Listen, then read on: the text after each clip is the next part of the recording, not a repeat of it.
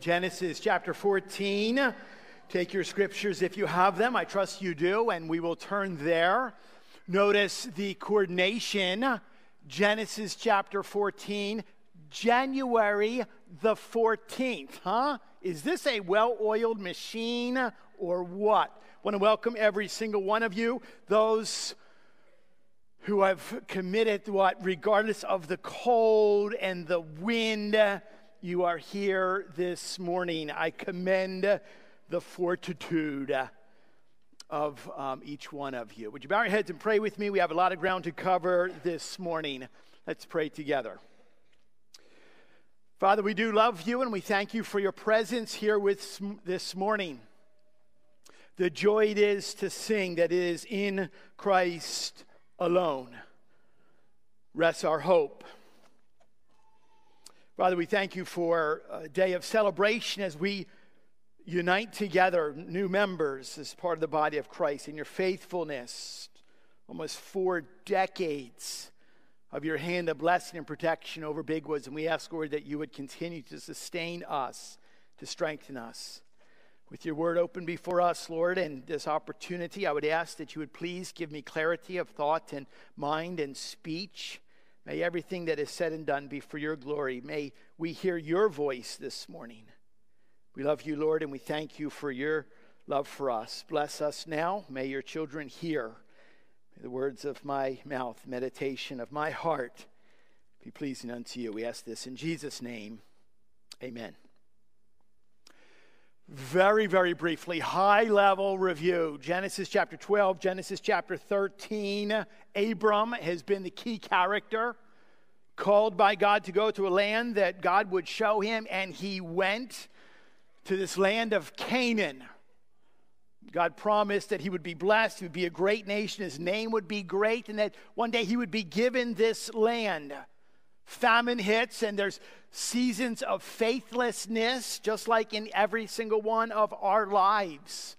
And yet we know that Abram returns after this brief trip to Egypt, uh, what not to do. He returns to Bethel, the place that he was supposed to be in the first place, and, and worships the one true God. It says he calls upon the name of the Lord. And I remind you, many times you'll see capital L, capital O, capital R, capital D. It, speak, D. it speaks of what? The Hebrew word of being. I am who I am. The covenant keeping God the Lord, the God of Abraham. In John chapter 8, it says, Before Abraham was, I, before Abraham, I was.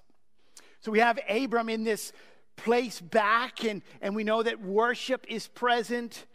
In a sense, what the famine is over, and yet there's strife, as we saw last week, between the, the, the herdsmen of Lot and the herdsmen of Abram.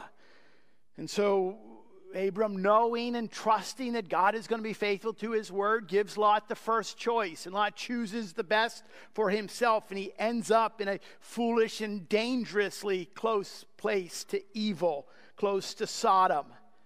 Kind of ended up last week of reminding that, that the psalmist writes in Psalm chapter 1 we should not be like a Lot.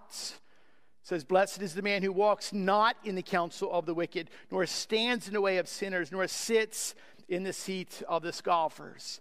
We don't even get close to as Lot chose to do. So he is now, in a sense, dwelling in, around, closely to Sodom. Let's pick up the narrative now in Genesis chapter 14. Now, there's a lot of names here, and you can follow along as I read. I will do the best that I can, verses 1 through 16. For our text this morning, the word of the Lord. here it is. In the days of Amraphel, king of Shinar, Arioch, king of Elasar, Chedorlaomer, king of Elam, and Tidal, king of Goyim, these kings made war with Bera, king of Sodom, Birsha, king of Gomorrah, Shinab, king of Admah, Shemember, king of Zeboim, and the king of Bela, that is Zoar. And all these joined forces in the valley of Siddim, that is the Salt Sea. Twelve years they had served Chedorlaomer. But in the 13th year, they rebelled. In the 14th year, Chedorlaomer and the kings who were with him came and defeated the Rephaim and Ashtaroth Karnaim and Zuzim in Ham, the, the Emim in Shaveh Kiriathaim. and the Horites in their hill country of Seir, as far as El Paran on the border of the wilderness. Then they turned back and came to En Mishpat, that is Kadesh, and defeated all the country of the Amalekites and all the Amorites who were dwelling in Hazazon Tamar.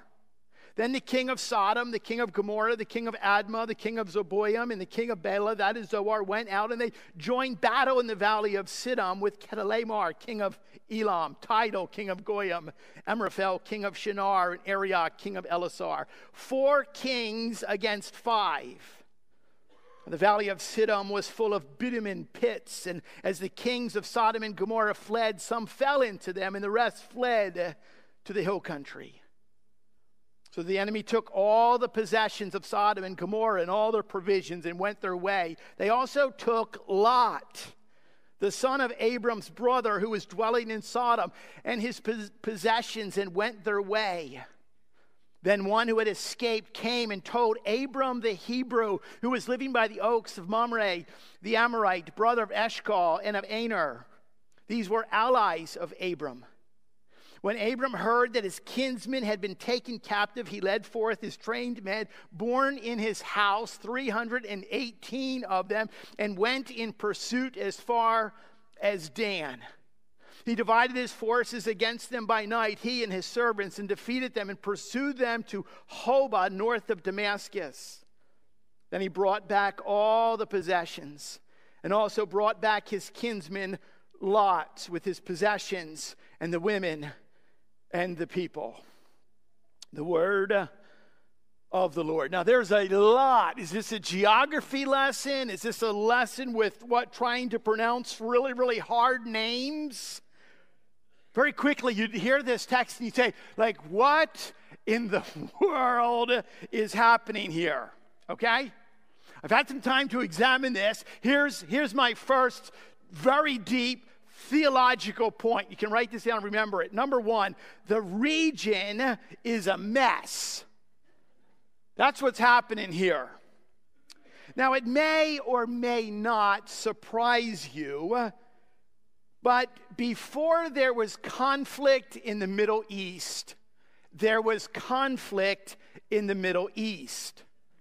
It has always been, this is referred to historically as the battle at the Valley of Siddim, about 2085 BC. And here is the summary. Let's just kind of get to the point here. You have five wicked Canaanite kings who have united together and rebelled against four really, really wicked Mesopotamian kings or overlords. So think about this what happens when there is a rebellion in an occupied region? When there's a rebellion in an occupied region, you squash the rebellion. That's exactly what the four kings did as they simply led a campaign to reassert their authority. Be assured of this conflict is not to be a surprise. Do not be shocked when you what? Hear the news, read the news, see the news of what happens in a sin filled world. Whether Israel, Gaza, Yemen, Ukraine, Sudan. That's, that's just presently, right now, as we look the world around us. It is often quoted as saying, Nothing is as common to the history of the human race as war. Which means what? There was conflict throughout the entire Old Testament you will literally see tens of thousands of people, hundreds of thousands. As a matter of fact, one of what? The key descendants of Abram, David, who's in the lineage of Jesus. It says, shed much blood. There was much blood on his hands. There was conflict, and what? There is conflict today. Jesus taught in John chapter 16, verse 33 In this world, you will have trouble. But take heart, I have overcome the world. There was conflict, there is conflict, and, and here, hold on to this there will be conflict in the days to come. Again, Jesus taught in Matthew chapter 24 that you will hear of wars and rumors of wars. And Jesus says this himself See that you are not alarmed. For this must take place, but the end is not yet. For nation will rise against nation, and kingdom will rise against kingdom. And this is exactly the case of this particular region. Now we see what? As a result of Lot's decision to move closer to Sodom, he moves closer to danger. Think of a boiling pot. As it spills over its edges, so war, so conflict rarely stays within its borders. Which means what? People suffer, others suffer. They get scalded and burned and scarred. And be assured of this it is a tactic of the enemy whose, whose, whose sole goal is to bring destruction upon everyone and everything. First, the region is a mess. Secondly, Lot is kidnapped. Well, Lot chose the lushness and the green of the Jordan Valley. You have to understand that its closeness to evil should have brought pause to Lot, but it didn't. It was like many people, the bright lights of the big city kind of drew him in. And what people don't realize is this it actually drew a lot of people in. Sodom was part of a pentapolis, which is a group of five cities that have been for years paying tribute to, to, to four kings that have formed an alliance together from the east. But upon rebellion of the five, what happens are the four will literally crush them into submission through an international coalition of forces. They are big and they are powerful. Here they are. King Chedorlaomer is from modern day Iran. King Amraphel is from modern day Iraq. King Arioch and King Tidal were from modern day Turkey. And so the goal is what? The objective is what? Of the four larger international armies, in a sense, it's twofold. They want to subdue the entire region Transjordan and Sinai, and particularly they want to subdue uh, the four Dead Sea kings. They're in that region of the Dead Sea where Sodom and Gomorrah was. And that is exactly, that is exactly what they did. It says that what? After a year of planning and preparation after this rebellion, we know historically that they would have had to move west down the Euphrates and then south through Damascus to Canaan and the Jordan Valley. Scripture says what? They joined battle in the valley of Siddim. And it says very specifically four kings against five. Now, to be brief, and let's get to the story here, I'll spare you the details. The four kings literally cleaned house. They crushed them into submission. One historian describes the victory of the four kings over the five kings like this they fell to them like overripe fruit from a tree. Not only were the armies of the four kings too powerful for the five, but what? The rugged terrain proved to be too much for them. It's interesting here because you get a little geography lesson as far as what? As noted, where the salt sea is, that is what we refer to as the Dead Sea. And to this day, if you've ever traveled there, it is, it is dead and dry and barren and a lifeless region. And there's bitumen pits. Depending on the translation that you have before you, some, some call it a slime pit or a tar pit or an asphalt pit. It's simply an opening in the rock where what we know that decayed material under pressure has formed in a sense petroleum and oil sits on the top and as it seeps down in it gets thicker and thicker and thicker into the tar. You step into it and you're lost. That's actually what happened. Others it says fled to the high country which was what? En Gedi where david later was. And so what's happening here? We have this one guy lot I call him just the extra spare tire. He's just always there. What painful irony for this man, Lot, who had greedily chosen for himself the very best. And his decision proved disastrous. What's the result? So the enemy took all the possessions of Sodom and Gomorrah, all their provisions, they went their way. They also took Lot, the son of Abram's brother, who was dwelling in Sodom, and his possessions, and went their way. The story moves, the narrative moves rather rapidly here. The region is a mess. Lot is kidnapped. Thirdly, and finally, what? Abram goes to war. And this is, in a sense, where we need to rest as we consider our subject matter for the day. He led forth his trained men. Abram goes to war. Someone said, I hadn't been looking for trouble, but it seemed that now that I'd found it, I wasn't running from it either.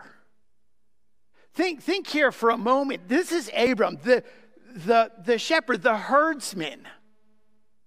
Abram the traveler, Abram the worshiper, Abram the peacemaker, as we saw last week, becomes what? He becomes Abram the general.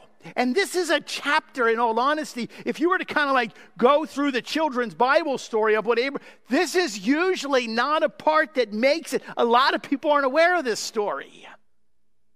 They're not aware of Abram the general, God's man, God's chosen, God's faithful, God's promise for the future is going to come to the rescue, is going to go to war. Which reminds us at some level what? Where there are innocents that are pulled in there is, and this is a whole nother subject, but there is what? Reminding us a time for just war. So here it is. Last week, a shepherd, if you recall, came running into Abram's tent. Hey, hey, boss, we got a problem here. There's strife, and it's, yeah, it's, it's Lot. Now, this week, and we're not told the name of the person, we're not told who, but apparently it's one who had been kidnapped along with the others. He'd been dragged off with Lot, but he escapes. Very quickly and very quietly, he makes his way to Abram's tent and basically what? Hey, Abram, we got a problem. Lot. Again. What's interesting here, and just a little side note, this is the first time when it says what? That this, this individual who escaped and come, he told Abram the Hebrew. Now, this is the first time, we've been at this for what? Year, year plus now? 14 chapters, this is the first time the word Hebrew is mentioned in all of Scripture. And it's here purposely, clearly, to identify the ethnicity back to, just real quick, probably what? May. A direct line from Shem, the father of all the children of Eber. That's where we get the word Hebrew from. These are the clans of the sons of Noah according to their genealogies in their nations, and from these their nations spread abroad on the earth. And it's just a little, just a little word, a little note, a little reminder that what? There is a perfect and precise plan that is being put into place to protect and preserve this line, the lineage to the Messiah, which will eventually come. And a lot of times we're just like, hey, Abram, the Hebrew. No, no, no. Notice the details here. Abram, what? Gets word. And he could have, think if this is you, getting word that one of your family members are in trouble. Abram could have done nothing. He, he could have what? Well, Lot made his choice. Lot wanted the best for himself. Lot chose to move closer to danger. So be it. Hopefully, he'll learn his lesson. But no, that's, that's not what Abram does. Because there's this word again. And we kind of saw it demonstrated even before us this morning as we received what? More into our fellowship, into our body. No, this is what? This is Lot, the kinsman. So, yes, my own family members have made some selfish decisions. My own family members have made unwise decisions, but it's family. He's family. Just pause for a moment. Think about how you treat those close to you who have been kidnapped, captured, or caught in sin.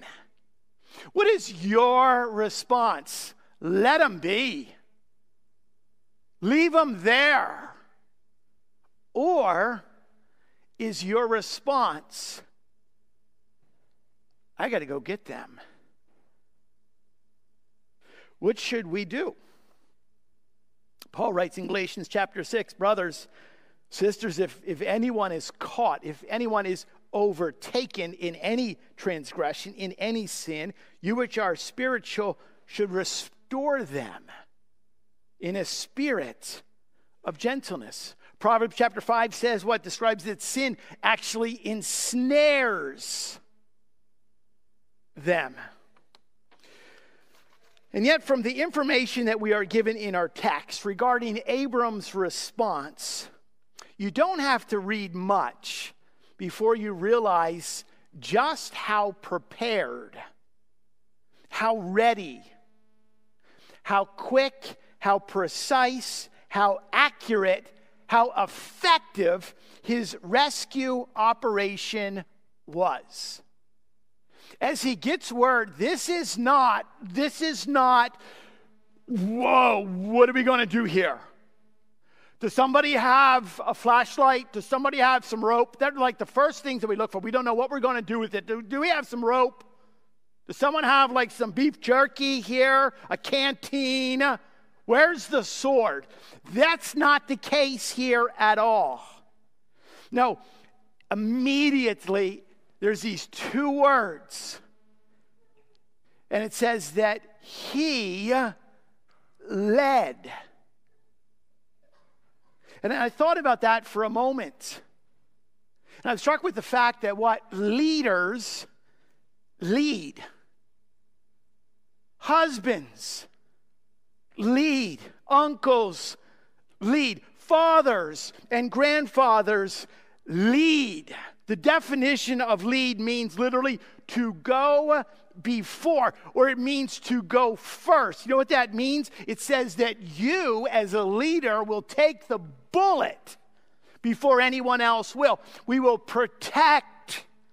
That's our responsibility as we lead. Yes, it's hard to do that. Yes, it's tough and scary. No doubt that Abram felt all of those things, but he led. Let me pause here for a moment. Maybe you are new to Bigwoods, or maybe you have forgotten about something that we teach here at Bigwoods, particularly to those who are called to lead, particularly to the men amongst us, according to what we see in the Word of God. What we teach here is, is maybe different than what other people teach in the world around us, we teach something. As a matter of fact, we're going to be spending a couple days on this subject of moving from milk to meat at our upcoming men's retreat, first weekend in February. If you're not signed up, you, you, you better do that because listen very carefully. It talks about the fact that leaders cannot exist on a steady diet of milk. Okay, babies, babies drink milk. Leaders and men eat meat. Well, what is that? That is the meat of the Word of God. It strengthens us, it prepares us. Which means what? Man, you can go to the gym and you can, you can grunt and sweat and get all the muscles you want. Man, you can go get all the tattoos you want, drink all the beer you want, drive the big lifted pickup truck. Okay? But if you are not in the Word, if you're not feeding on the meat of the word every single day, you are weak. Want me to say it again? I don't need to say it again because you heard me the first time. I can assure you of that. Pathetically weak. If you are what? A follower of Jesus now for weeks, months, years, and you're still nourishing yourself on, on the baby's bottle we have men that refuse to take the initiative to lead as God has called us and equipped us to lead. We get strength from above, not in ourselves. I was reading my notes yesterday as I heard the wind blowing outside as we even do at this moment. And I, and I, and I, and, and there was no Christmas tree to look at because we just took it down the day before. I was thinking, I missed the Christmas tree already. But as, as when he took out, as I, I took out the Christmas tree, okay? But, and then when he decorates, and then she puts up like the winter stuff, and, and we always have in our home, which I hope is like normal. We put up verses and pictures with, with scripture on them, and it's just normal for us. It's natural. We've always done that. As I was sitting there reading my notes, I began to, to, to look and read the different scripture of, of of pictures, and, and there was a theme to them that I don't think I've recognized before. And this is what's literally on walls, pictures in our living room. His mercies are new every morning. Another one says, His grace is sufficient. Another one said above the fireplace, it says, We love because He loved us. Another one behind me, right by the door, says what? He is the potter. We are the clay. And there's a lot of like he out there, and you're like, somebody else living in this home here. Yeah. Yeah, there is somebody else living in this home. He is. God is present with us. Every bit of our strength and our focus comes from Him and Him above.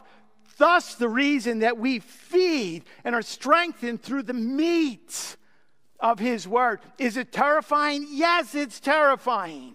You better believe it.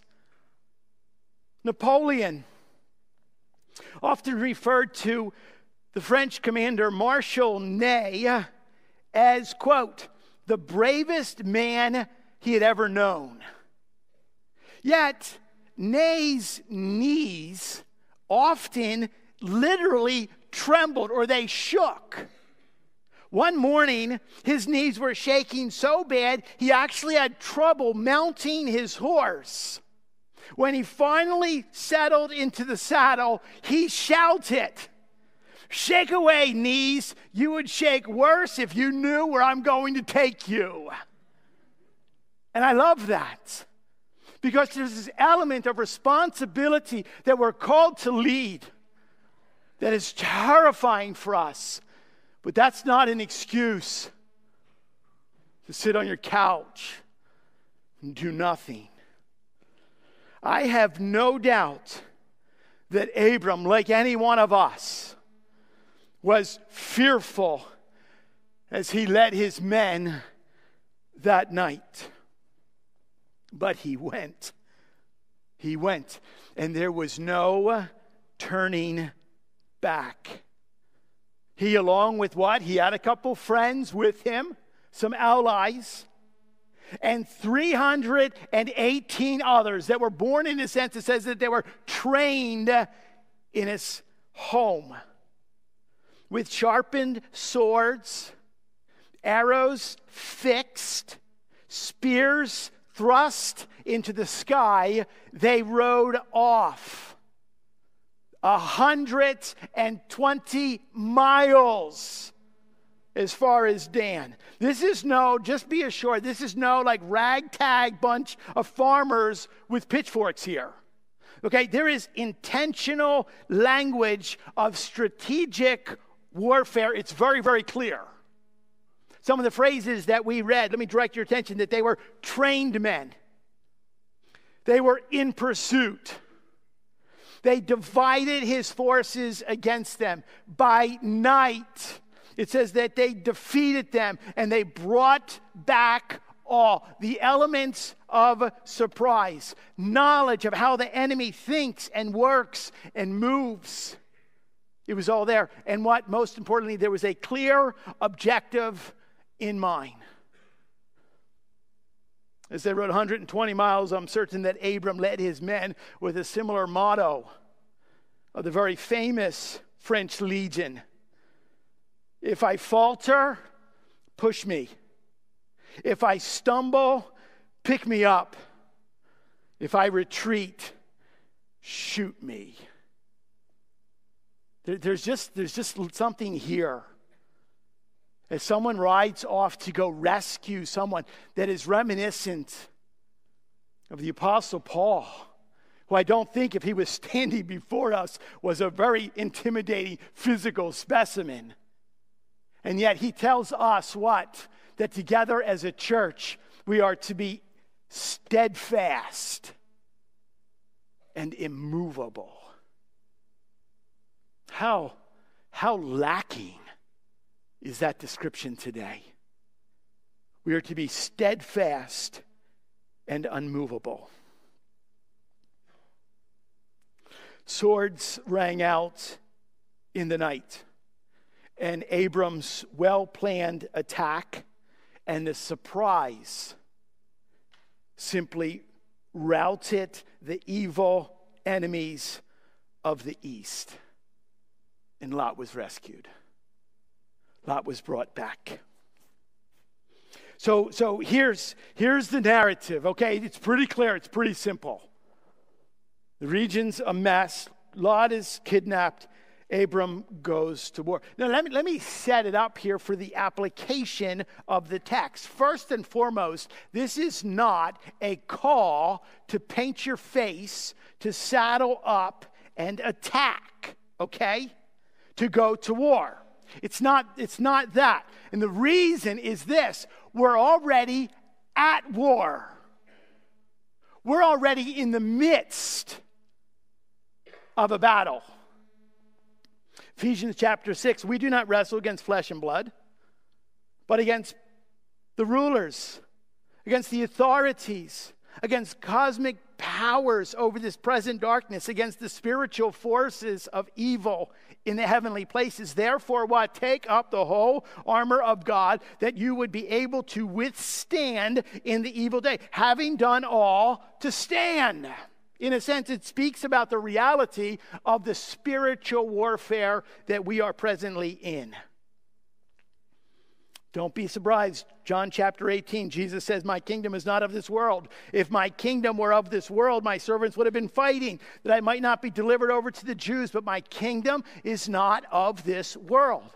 Therefore, it's not about chasing, hunting down, and attacking the enemy. That's why it's never what? Conquer under the cross. The Crusaders were dead wrong.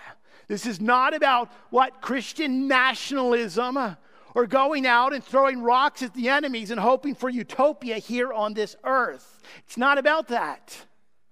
You know what it's about?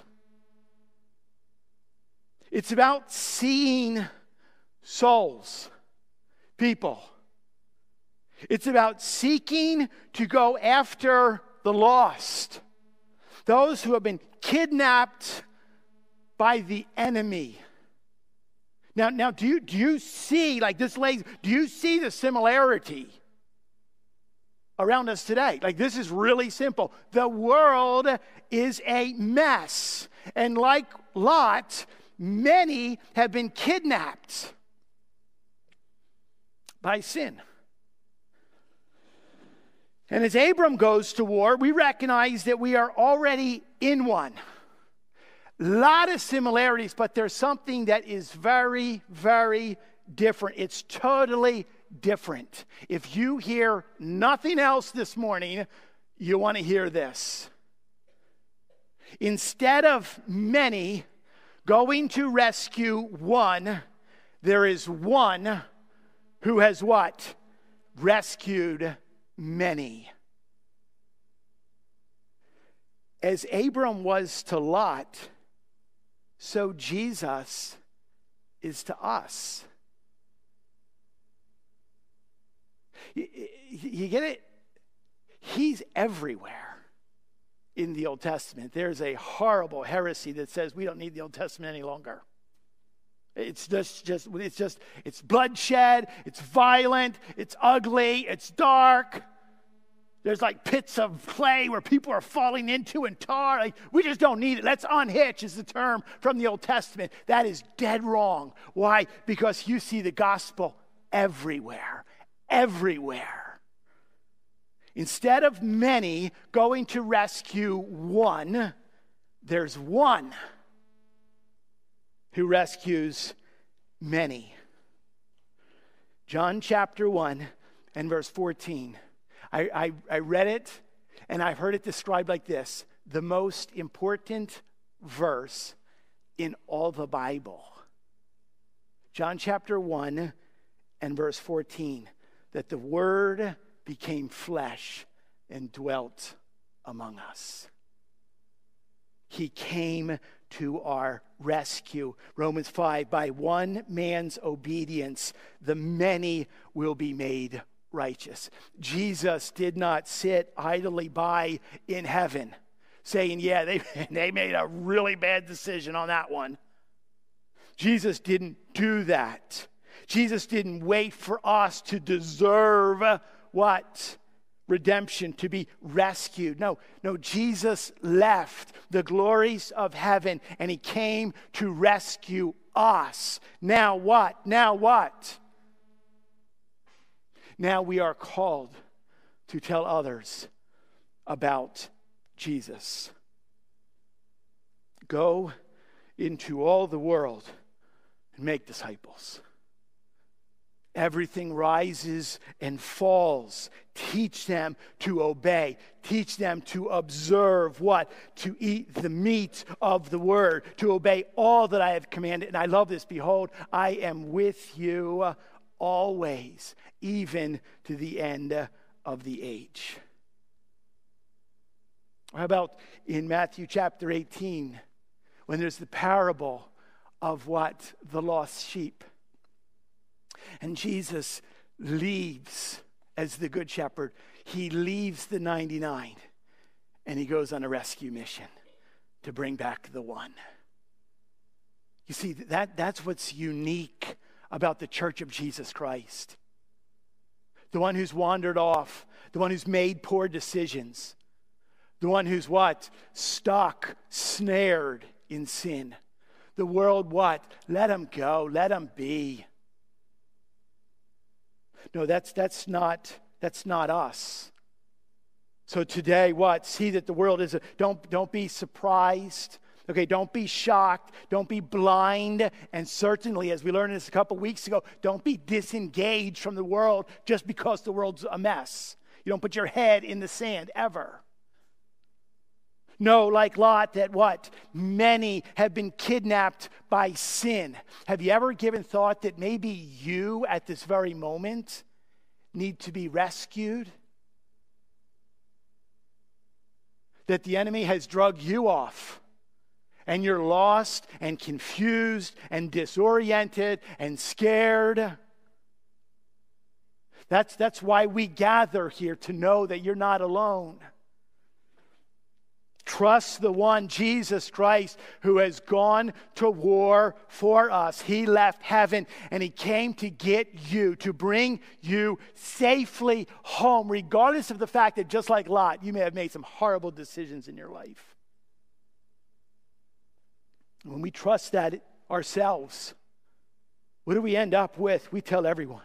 We tell everyone, you have to hear that I was totally lost. I had been drug off, kicking and screaming and terrified, and, and someone came to rescue me.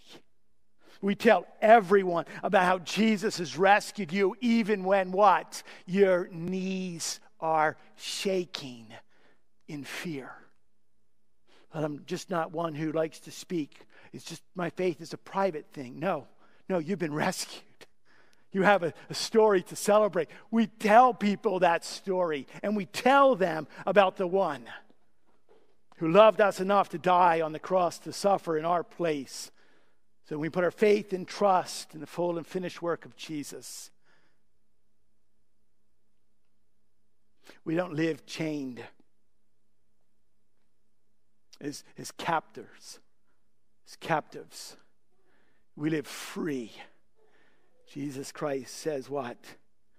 You should know the truth, and the truth shall set you free. May we be a church that holds and hugs to this truth, rejoicing in the rescue mission of Jesus Christ and shouting to others that he has come to rescue you as well. Father, we love you and we thank you for your word and Lord, a, a, story tucked away in the midst of the Old Testament that a lot of people don't even know. We can't even pronounce the names. And yet Jesus arrives. And I thank you for that. Lord, this, this very moment, may you encourage hearts, speak to hearts. Those who are lost, may they simply ask someone sitting next to them, I need help. That today would be the day of salvation. I pray that men husbands and fathers and leaders would have boldness from you in spite of the fear that it's so easy and natural for us to trust you. Father, we ask for protection. Protection, especially on our loved ones. We ask, Lord, that you would allow us to be ones who are truth tellers, speaking truth in love that we are concerned for the lost, that we're obedient to Scripture, and we would go knowing that you are with us, even to the end of the age. We ask this in Jesus' name.